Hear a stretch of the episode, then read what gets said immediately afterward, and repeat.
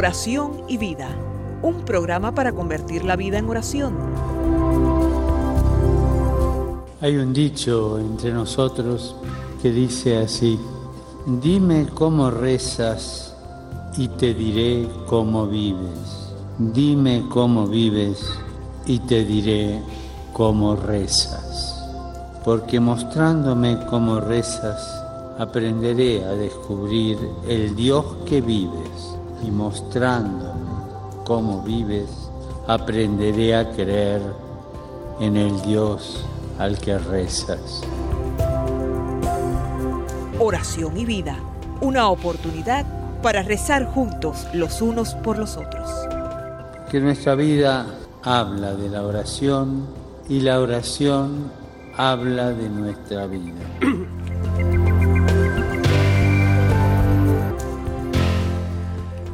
Ven Espíritu Santo, llena los corazones de tus fieles y enciende en ellos el fuego de tu amor. Envía Señor tu Espíritu Creador y renueva la faz de la tierra. Oh Dios, que has iluminado los corazones de tus hijos con la luz del Espíritu Santo, haznos dóciles a sus inspiraciones para gustar siempre el bien y gozar de su consuelo. Te lo pedimos por el mismo Jesucristo nuestro Señor. Amén.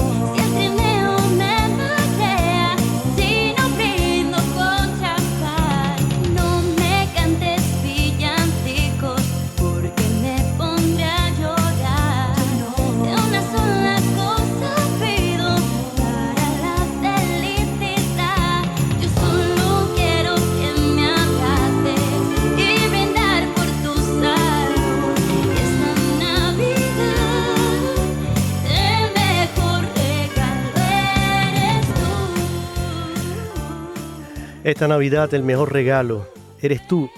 Esta Navidad el mejor regalo, esta y todas las Navidades, el mejor y único regalo al que debemos realmente aspirar y anhelar con todo el corazón es a la presencia de Jesús en nuestra vida.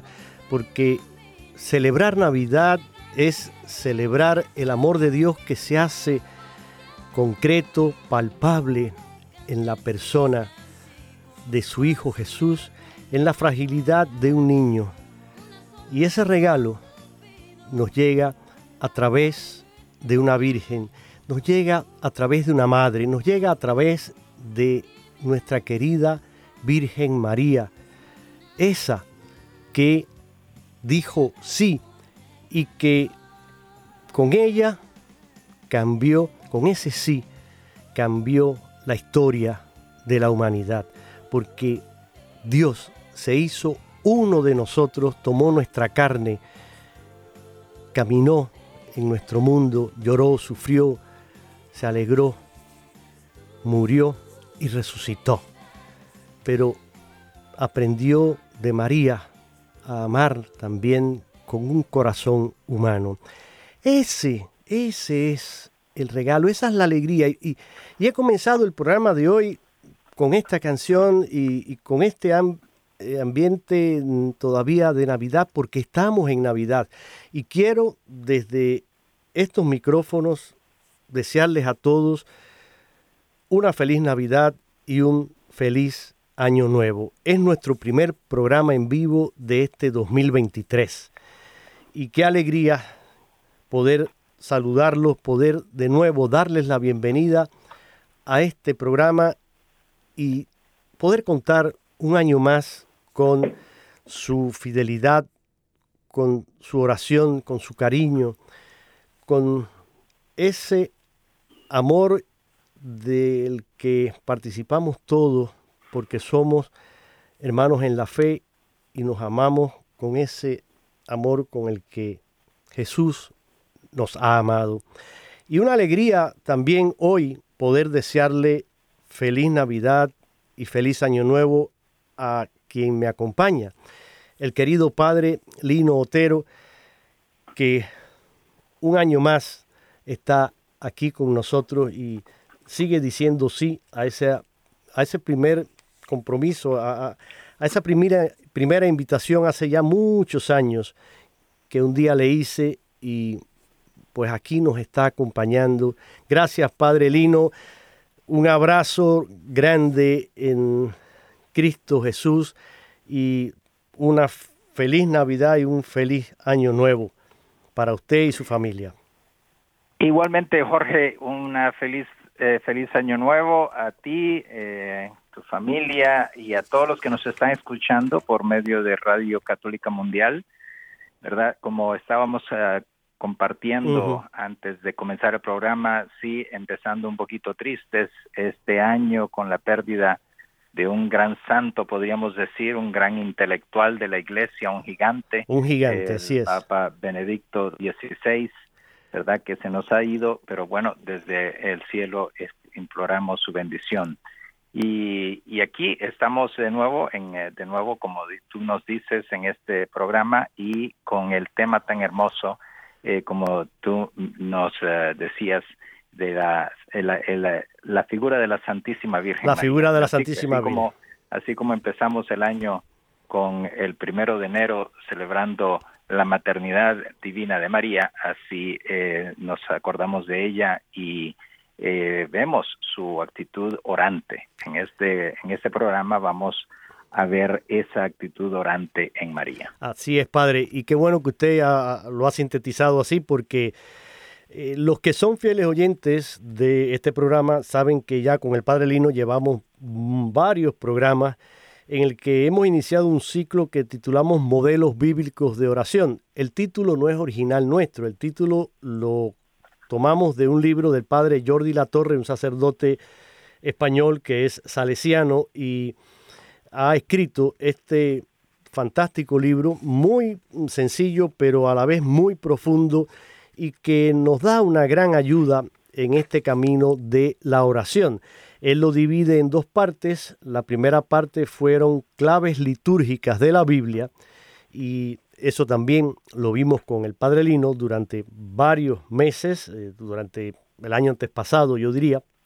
Y luego, durante eh, mediados ya del, del pasado año, empezamos con la segunda parte del libro, donde el padre Jordi escoge figuras claves del Antiguo y el Nuevo Testamento y a partir de estos personajes nos va introduciendo en diferentes modalidades de la oración cristiana, católica, y él quiere que estas actitudes que asumen estos personajes bíblicos, pues nos sirvan de modelo, nos ayuden también a nosotros a crecer en este camino de la oración. Así vimos eh, al profeta Ezequías, a Ana, al rey David, a Daniel, a Jonás, a Judith, a Zacarías, a Simeón, al gran San Pablo y hoy, providencialmente, como decía usted, Padre Lino, nos toca la figura de María, la alabanza por la salvación, porque aquí el Padre Jordi se inspira en el cántico de eh, el Magnificat de la Virgen María. María dijo, Proclama mi alma la grandeza del Señor, se alegra mi espíritu en Dios mi Salvador, porque ha mirado la humillación de su esclava. Desde ahora me felicitarán todas las generaciones, porque el poderoso ha hecho obras grandes por mí. Su nombre es santo y su misericordia llega a sus fieles de generación en generación. Él hace proezas con su brazo, dispersa a los soberbios de corazón, derriba del trono a los poderosos y enaltece a los humildes. A los hambrientos los colma de bienes y a los ricos los despide vacíos. Auxilia a Israel su siervo, acordándose de la misericordia, como lo había prometido a nuestros padres, en favor de Abraham y su descendencia para siempre. Lo encuentran en el Evangelio de San Lucas, capítulo primero, versículos 46 al 55. Y quienes están familiarizados con el rezo de las horas litúrgicas, pues cada día en el rezo de las vísperas rezarán el Magnificat y le tomaremos estas palabras de la Virgen para hacerlas nuestras y hacer nuestra oración. Entonces, Padre Lino, vamos a, entrar en, esta reflexión que hace el, Padre Jordi a partir de este cántico del Magnificat. Sí, excelente, excelente. Eh, te agradezco que lo hayas leído, así lo tenemos bien fresquito. Exacto. Fresquito y podemos ah, analizarlo un poquito, ¿no? Porque este, este cántico de, el Magnificat, eh, como lo has leído, eh, encierra muchas actitudes de la Santísima Virgen y nos dice muchísimo de ella, aunque en la Biblia no encontramos, digamos, muchas frases ni muchas cosas que diga la Santísima Virgen, pero sabemos que, como nos decía eh, San Lucas, todo esto ella lo llevaba en el corazón, ¿verdad? las meditaba estas cosas en su corazón. Y eh, una de las cosas que podemos reparar en el Magnífica desde el principio es esa actitud humilde de ella. Proclama mi alma la grandeza del Señor, se alegra mi espíritu en Dios mi Salvador, porque ha mirado la humillación de su esclava. Desde el principio, ¿no? Cuando el ángel se le había aparecido, ¿no? He aquí la esclava del Señor. Y en el transcurso de esos eh, primeros meses en que ella fue eh, deslumbrando lo que eh, era el niño que iba creciendo en su vientre, los acontecimientos de su vida. Y luego más adelante, en la medida en que el niño nace y el niño va creciendo y se va desarrollando, se iría afianzando en ella esta actitud de la sencillez de Dios, cómo Dios eh, repara en los sencillos y deja a un lado a los soberbios, que prácticamente es algo que la Santísima Virgen lo tenía clarísimo, clarísimo, clarísimo, tanto así que ella sabe eh, interpretar todas las escrituras del Antiguo Testamento desde esa clave.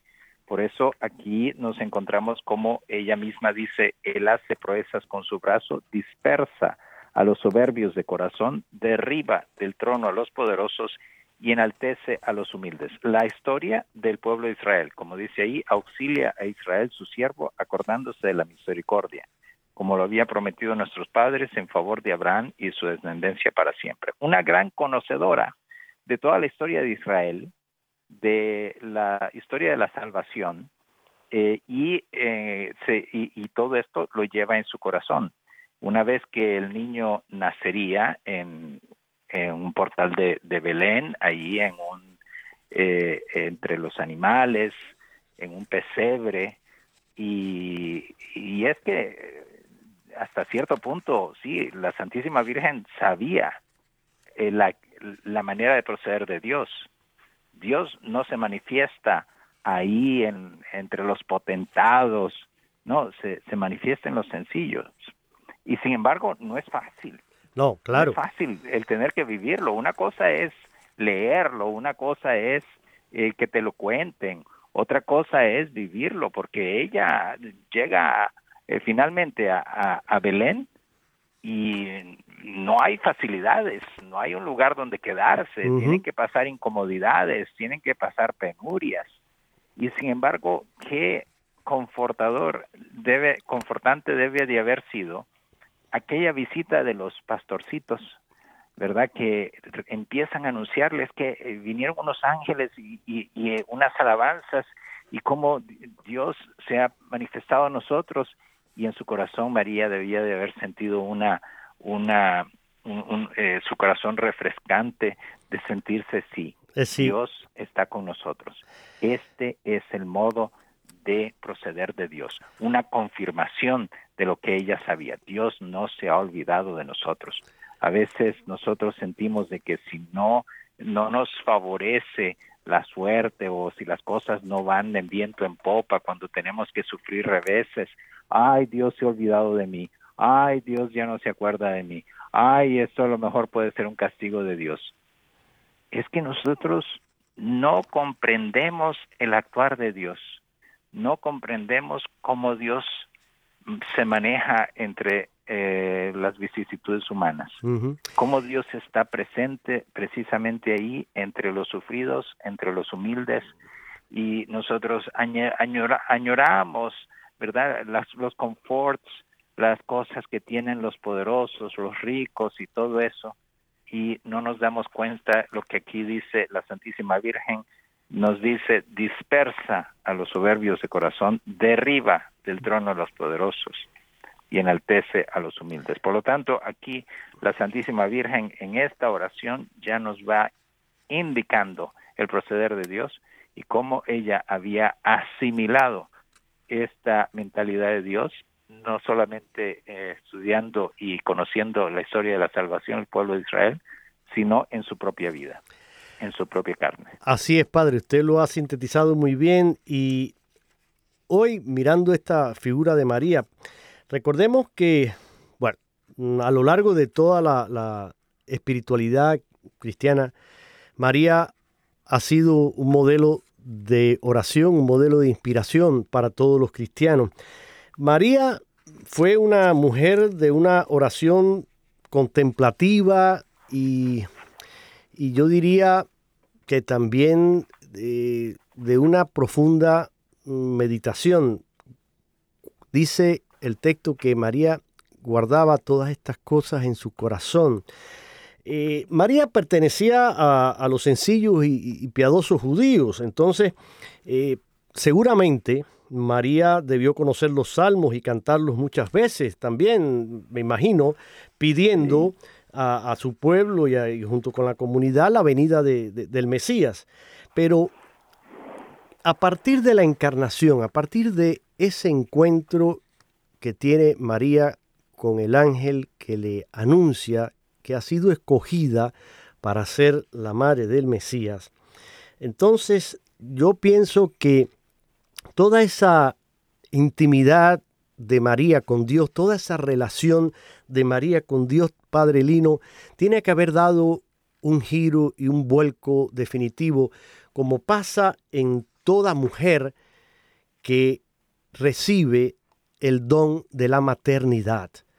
Y cuando una mujer se convierte en madre, todo su existir comienza a girar y, esa mujer comienza a pensar, a orar, a actuar en función de ese hijo que lleva en su vientre.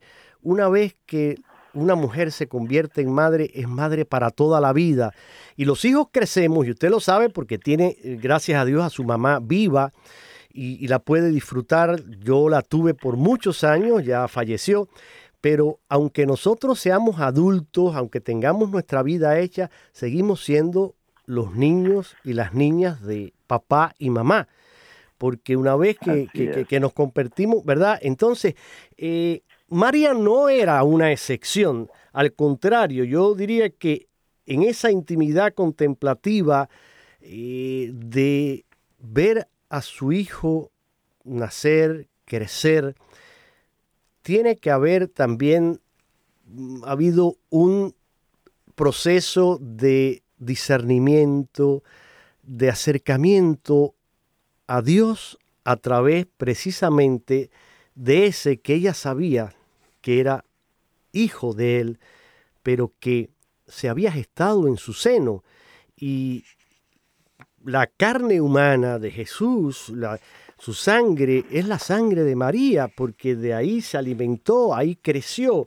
Y también, de alguna manera, eh, pues psicológicamente, este niño mm, fue influenciado por la persona de María y de José esa sagrada mm. familia que lo recibieron y, le ayudaron a encaminarse en un plano meramente humano. Imagina, imagínate cómo habrá sido la, vida de la Virgen Santísima. Estaba ahí ante el Santísimo Sacramento. Exacto.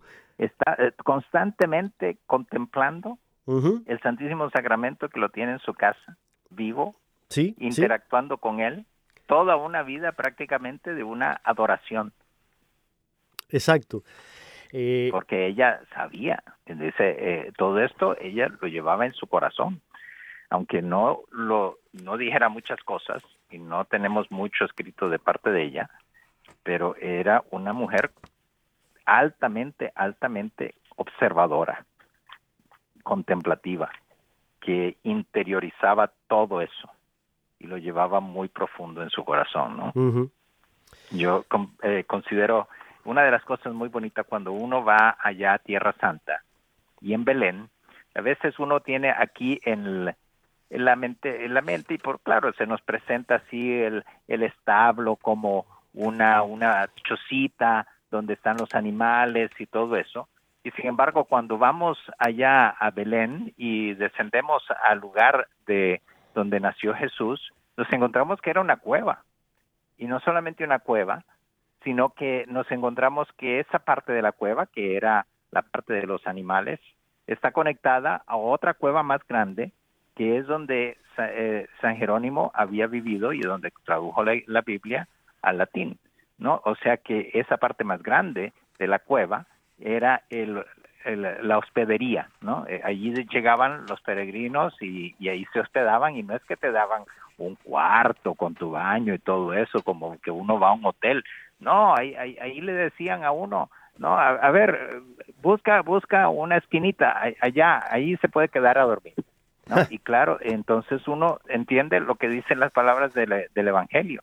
Ellos llegan a la hospedería de Belén, ¿verdad? Y, y no hay lugar para ellos porque ella está para dar a luz, o sea que no hay un lugar digno donde pueda tener eh, privacidad y el único lugar para donde pueda tener un poquito de privacidad es allá en el fondo donde están los animales y, y donde puede encontrar un poquito más de y, y, ahí es donde nace donde nace Jesús. Y luego es interesante también de que bueno luego eh, tenemos cerquita como como unas cuatro o cinco cuadras por decirlo así de la iglesia de la natividad hay otra otra otra iglesia que está escrita este, que está eh, construida encima de otra cueva. Es interesante esta otra esta otra iglesia se llama eh, y la cueva se llama eh, la cueva de la leche no de la leche. Y, y ahí es donde se recuerda el que la Virgen Santísima había vivido ahí y ahí había dado a, al, al niño Jesús pues de amamentar ¿no? O sea que lo que significa que después de que el niño había nacido en aquella hospedería con en el pesebre, pues ya para el siguiente día ya José se habría movilizado, ya habría buscado un lugar más digno, un lugar donde ellos iban a vivir, porque la idea de José es que se iban a trasladar a vivir a Belén.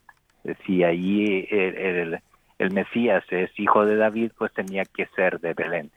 Y sin embargo, bueno, ahí encuentran un lugar, allá habrán llegado quizás los, uh, los Reyes Magos, y, eh, y uno entonces empieza a, visualizar y a, y a ver que, eh, qué es lo que habría sucedido, ¿no? Los eventos que se fueron dando según lo que nos dice el Evangelio eh, a los ocho días, bueno, el que van a la purificación de la Virgen Santísima, la presentación en el templo, a Jerusalén, que habrán tenido que ir para allá, el que regresan, la visita de los magos, el temor, ¿verdad? Porque los los reyes magos dicen de que eh, como que les comunicaron a ellos la, la, preocupación, el diálogo con Herodes, eh, los mismos reyes magos dicen, bueno, mejor nos vamos por otro camino, como les dijo el ángel, y finalmente el que confirma, se recibe la confirma es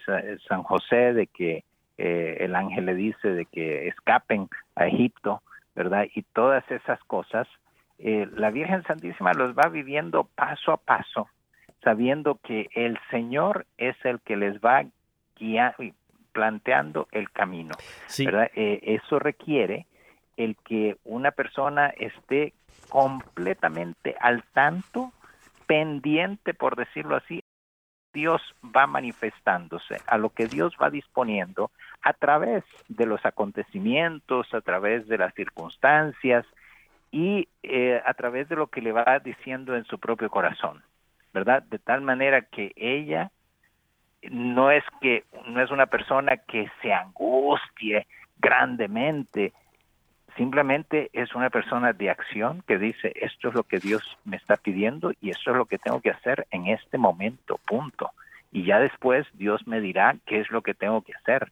Así es como ella se disparó después de que el ángel le había dicho de que la, su prima Isabel iba a dar a luz un hijo y que y ella lo que primero que le vino en mente es tengo que ir a verla, tengo que ir a verla y, y, va y, y, las cosas se van se van presentando como se van presentando y así ella va respondiendo como Dios le va guiando esa e, es que, hermosa actitud que nos enseña a nosotros cómo vivir una relación con Dios pendientes constantemente a cómo Él nos va guiando por la vida según los acontecimientos y según lo que nos va diciendo en nuestro corazón. Excelente, Padre Lino. Eh, voy a dejarlo aquí porque llegamos al momento de hacer una breve pausa en el programa. Y al principio dije que era el primer programa en vivo de este año y olvidé decir los teléfonos. Voy a dar los números telefónicos por si ustedes quieren están escuchando y quieren participar, quieren comunicarse con nosotros y compartir algo sobre esta experiencia de mm, la Virgen María y lo que la Virgen María significa para ustedes en sus vidas, en su oración, pues pueden hacerlo llamándonos gratuitamente aquí en los Estados Unidos y en Puerto Rico al número 1-866-398-6377. 1-866-398-6377. Desde cualquier parte del mundo marcan el código para Estados Unidos y el número 1-205-271-2976. 1-205-271-2976. Estás escuchando el programa Oración y Vida hoy viernes con el Padre Lino Otero, sacerdote legionario de Cristo, que a través del el teléfono desde Atlanta, en Georgia, está hoy con nosotros y este servidor Jorge Graña aquí en el estudio 4 de Radio Católica Mundial en la ciudad de Birmingham, Alabama. Y usted mm, mencionó ahora a los, a los reyes. Entonces, eh, hoy, aunque aquí en los Estados Unidos se pasa la celebración de la Epifanía para el domingo, pero en muchos lugares sí se ha celebrado hoy esta fiesta de la Epifanía, de la fiesta de los Reyes Magos, esa manifestación de Jesús al mundo, Jesús que se presenta como esa luz del mundo y que es adorado por estos magos, dice el, Evangelio, ah, pueden haber sido sabios, astrónomos, incluso embajadores de eh, el Oriente que llegaron hasta allí. El Evangelio no da detalles. La tradición ha, mencionado que son tres, que les ha puesto nombres, eh, pero en realidad el Evangelio no da estos detalles. Sin embargo, lo importante es que estos hombres que representan pues, e, ese mundo que se acerca de fuera de Israel a adorar y a venerar a este niño al que han descubierto por una eh, acción divina, la estrella les ha llevado hasta allí y descubren allí a este muchacho, este niño que ha nacido. Pero fíjese, es interesante porque eh, es significativo que el Evangelio pone también a la Virgen, en, a la Virgen María en el centro de, de esa visita de los magos dice que ellos entraron, vieron al niño con María su madre y postrándose lo adoraron. Así dice el capítulo segundo del Evangelio de San Mateo en el versículo 11. Entonces, eh, a la luz de la fe, Padre Lino, la maternidad de la Virgen también aparece como, como un signo también eh, elocuente, diríamos, de esta divinidad de Jesús y repito, sin ese sí y sin esa maternidad no celebraríamos nada de estas fiestas que estamos hoy celebrando. No habría Navidad, no habría Epifanía, no habría nada, porque lo primero que tuvo que existir fue la maternidad divina de María.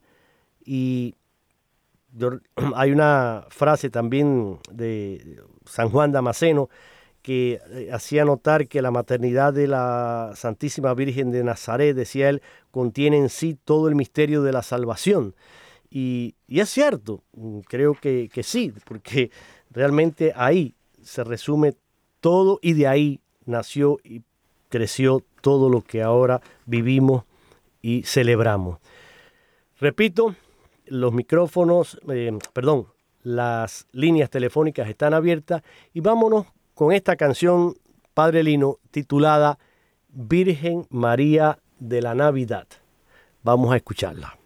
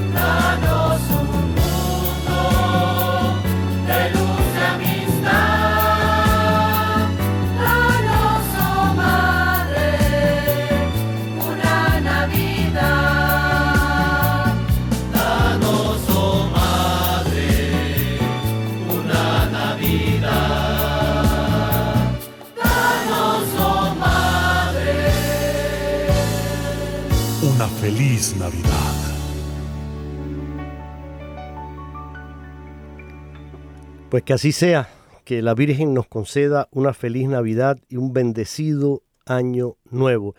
No te asustes, no te asombres si estás escuchando el programa y dices, pero ¿cómo Navidad? Navidad. No, Navidad no ha terminado. Navidad se extiende hasta la fiesta del bautismo del Señor.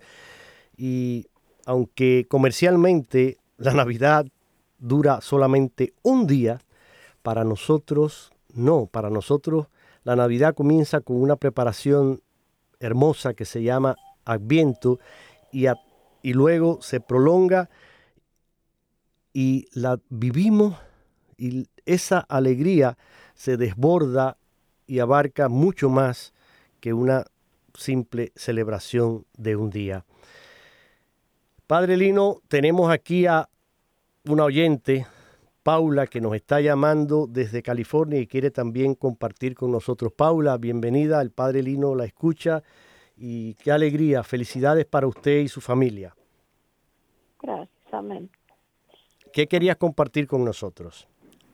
Bueno, yo quiero compartir tantos testimonios y, quiero compartirlos para que más personas estén ciertas de que Dios existe, de que Dios está al tanto de nosotros. Yo tuve un accidente en el 99. Ya quedó la vez despedazada y nos dieron a todos por muertos y aquí estoy. Dios, Dios quizás me dejó por, por una misión que, que yo quería cumplir. Mm. Porque yo cuando me vine para Estados Unidos yo dije que yo no venía para hacerme rica ni para a pensar en, en lo material, que yo venía para ayudar a las personas que venían como yo me vine. Qué bien. Y, la, y a, lo, a lo largo de estos años y de esa experiencia que usted vivió, eh, la Virgen ha estado también presente, me imagino que ha estado cerca de usted y ha sido tal vez inspiración, ¿sí o no? Sí. Sí, porque yo yo oraba mucho y siempre he rozado mi, el Santo Rosario, la coronilla de la Divina Misericordia. Porque mi fe es muy grande, muy grande. ¿Y cuál sería, rapidito, porque el tiempo va avanzando, cuál sería, Paula, un mensaje muy breve que usted quisiera darle a las madres que las están escuchando y que le puedan eh, servir para que ellas también ayuden a sus hijos a acercarse a María y descubran en María una madre y una ayuda como usted lo, lo, lo, ha vivido. ¿Qué, ¿Cuál sería su consejo? Así. Pues que, que empiecen eh, por, por enseñarle a los, a los niños, a sus hijos, a sus hijas, a, a llevarlos a, al Santísimo, a la iglesia, a misa, y que que les enseñen que, que Dios es grande, grande y poderoso y misericordioso y que está siempre atento a nosotros, a lo que necesitamos, a los sufrimientos que estemos pasando. Él siempre está de la mano de nosotros o nosotros de la mano de Él. Eso que usted dice, eh, creo que es parte también de lo que el Padre Lino, ¿verdad, Padre? Usted nos los comentaba eh, inspirado también en, ese cántico del Magnificat que eh, hoy nos sirve también de modelo y de guía para adentrarnos un poquito en esa oración de María. Eh, si quiere decirle algo también a Paula. Pues. Sí, sí, sí. Este, yo le felicito, le agradezco su participación, ¿verdad? Es un testimonio muy hermoso, ¿verdad? De una persona que sí, en medio del sufrimiento sabe encontrar el camino del Señor y nos está hablando mucho a nosotros, ¿verdad? Eh, una de las cosas que más nos dañan interiormente es el una es una mentalidad de víctima, ¿verdad? Ahí pobrecito yo, ¿verdad? Y, de sentirme de que ya sea Dios o los demás. Y sin embargo aquí usted eh, nos viene a decir, ¿verdad? El Señor ha estado conmigo, el Señor ha hecho grandes cosas en mí, eh, no me lo he merecido y sin embargo Él ha estado presente y aquí estoy yo para dar ese testimonio. Muchas gracias, Paula. y, y le agradezco mucho esas palabras y el testimonio que nos ha dado. Así es, yo me uno a ese agradecimiento del Padre Paula y como dice usted, Padre, me acordó del Salmo, ¿no? El Señor ha estado grande con nosotros y estamos alegres y yo creo que, que sí, eh, este testimonio de Paula a todos nos inspira también a tener ese corazón eh, generoso y agradecido con Dios, no solo en los buenos momentos, sino también en los malos momentos, en, los momentos de dificultad, cuando el camino se hace cuesta arriba, el Señor está ahí y nunca nos, nunca nos abandona. Yo lo invito, Padre Lino, invito a, también a todos nuestros mm, radioescuchas a e, que escuchen esta breve catequesis de el Papa Francisco en noviembre del 2020 en el que nos habla precisamente de esta oración de María. Vamos a, escuchar al Papa. Queridos hermanos y hermanas, siguiendo nuestras reflexiones sobre la oración, hoy meditamos sobre la figura de la Virgen María, que es llena de gracia, inmaculada desde su concepción, y que estaba en continuo diálogo con Dios desde antes de la Anunciación. Ella, mujer de oración, forma parte de la multitud de los humildes de corazón, con los que Dios preparó la venida de su Hijo. María fue siempre obediente a la voluntad de Dios.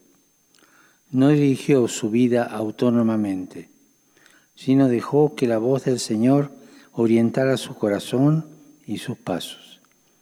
San Lucas nos lo recuerda cuando dice que la Virgen conservaba en su corazón todo lo que le sucedía y lo meditaba, llevándolo a su diálogo con Dios para seguir con fiel obediencia el camino que Él le indicaba.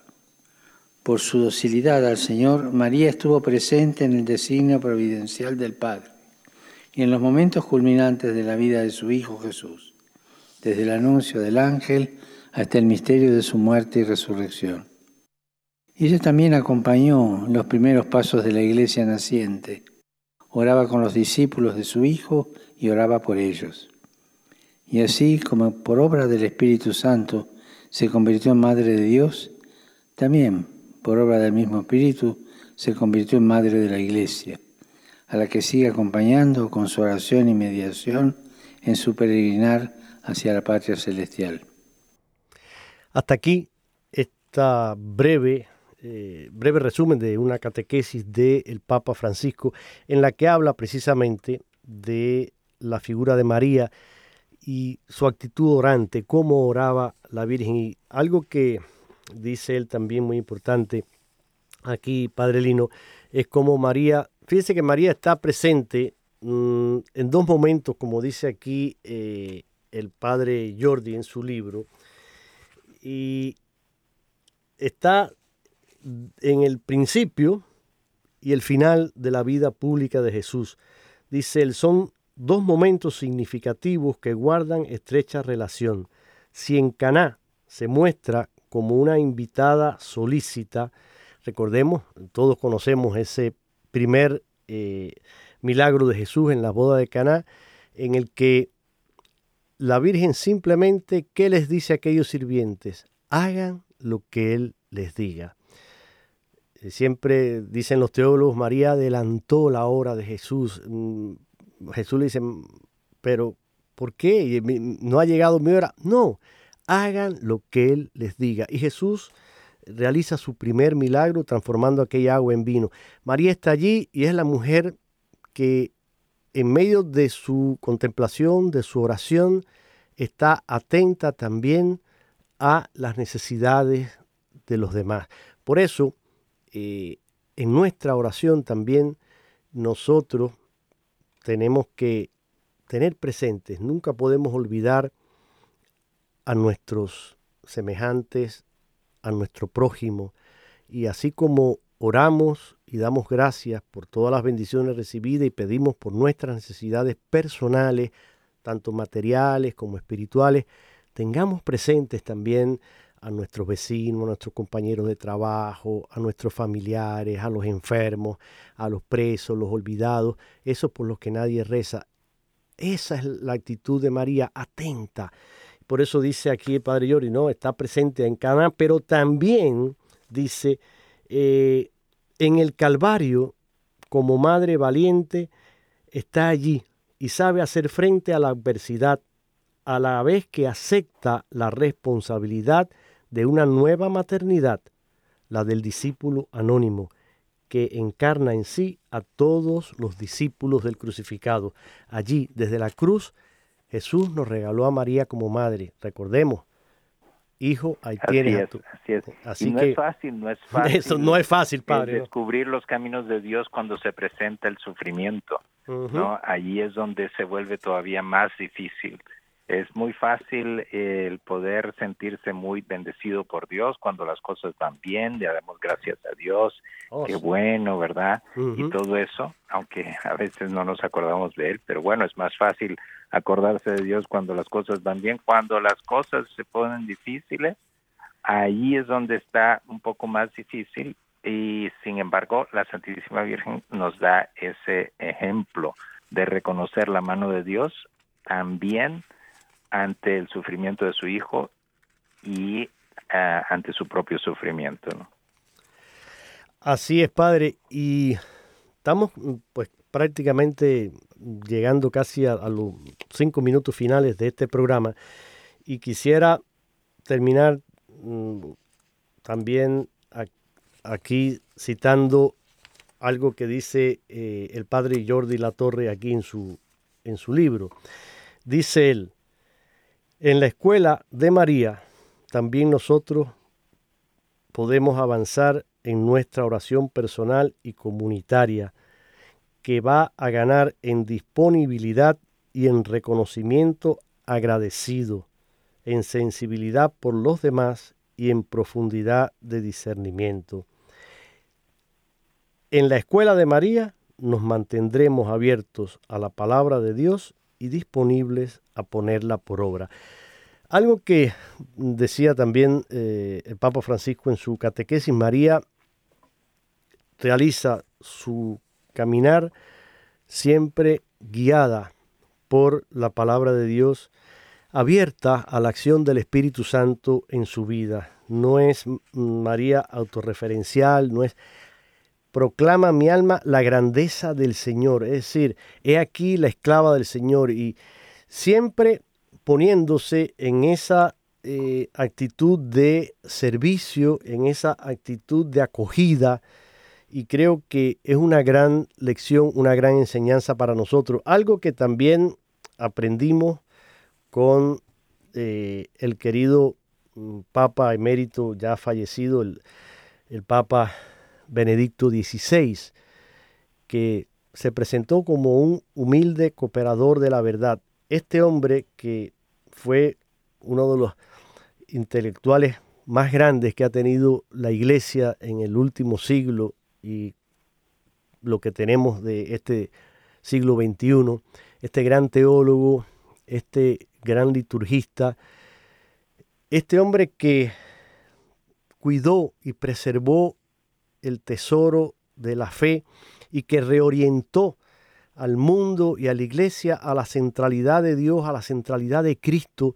Él que lo supo hacer de una manera magistral, pero también con una sencillez, con una, eh, con una delicadeza que es única. Y realmente, mm, pues también él fue un amante de María. Siempre también nos llevó a esa veneración a la Virgen y a ese encontrar en María la fuerza que también él supo encontrar en el rezo del rosario, una oración que le gustaba también mucho a Benedicto XVI. Pues recordémoslo, encomendémoslo eh, a mm, la Virgen María que interceda por él, que eh, la Virgen estoy seguro que le ha llevado también a su Hijo Jesús. Y gracias a todos ustedes por su sintonía. Comenzamos este año, comencémoslo, Padre, con alegría, con esperanza, sabiendo que Dios está a nuestro lado. Y le dejo su mm, estos dos minutos que nos quedan para que nos dé su último mensaje y nos regale su bendición también. Muy bien, pues como hemos estado eh, platicando, ¿verdad? La Santísima Virgen es la que nos va mostrando el camino hacia Jesús, ¿verdad? El camino más corto, el camino más seguro. y también dentro de eh, su ejemplo de cómo ella eh, contempló a Jesús durante su vida, cómo eh, ella lo observaba, cómo ella iba atenta al, escuchando lo que el Señor le iba pidiendo y cómo ella iba respondiendo, nos deja ese ejemplo para seguir adelante este año, que este año nosotros podamos ser un poquito más marianos desde ese punto de vista, de manera que podamos acercarnos a Jesús como ella. Un magnífico consejo ese, Padre. Me, me, quedo con esa frase y, hagan la suya también, que este año podamos ser un poquito más marianos, que crezcamos en ese amor a, la Virgen y quizás entre los propósitos que siempre, pues para Año Nuevo, todos nos proponemos algo y queremos cambiar algo, queremos enmendar algo, pues mira, quizá un buen propósito sería voy a rezar el rosario todos los días. Voy a encomendarme a, nuestra Madre y voy a rezar el rosario. Eso sería un propósito excelente. Y ahora sí, eh, Padre Lino, pues una vez más le doy las gracias y le pido por favor que nos dé su bendición para terminar el programa en el día de hoy. Muy bien, pues la bendición de Dios Todopoderoso, Padre, Hijo y Espíritu Santo, descienda sobre ustedes y con ustedes permanezca siempre. Amén. Amén. Gracias de nuevo a todos por su amable sintonía y estamos recién estrenando este año nuevo. El Señor les bendiga y los lleve de la mano en todo momento.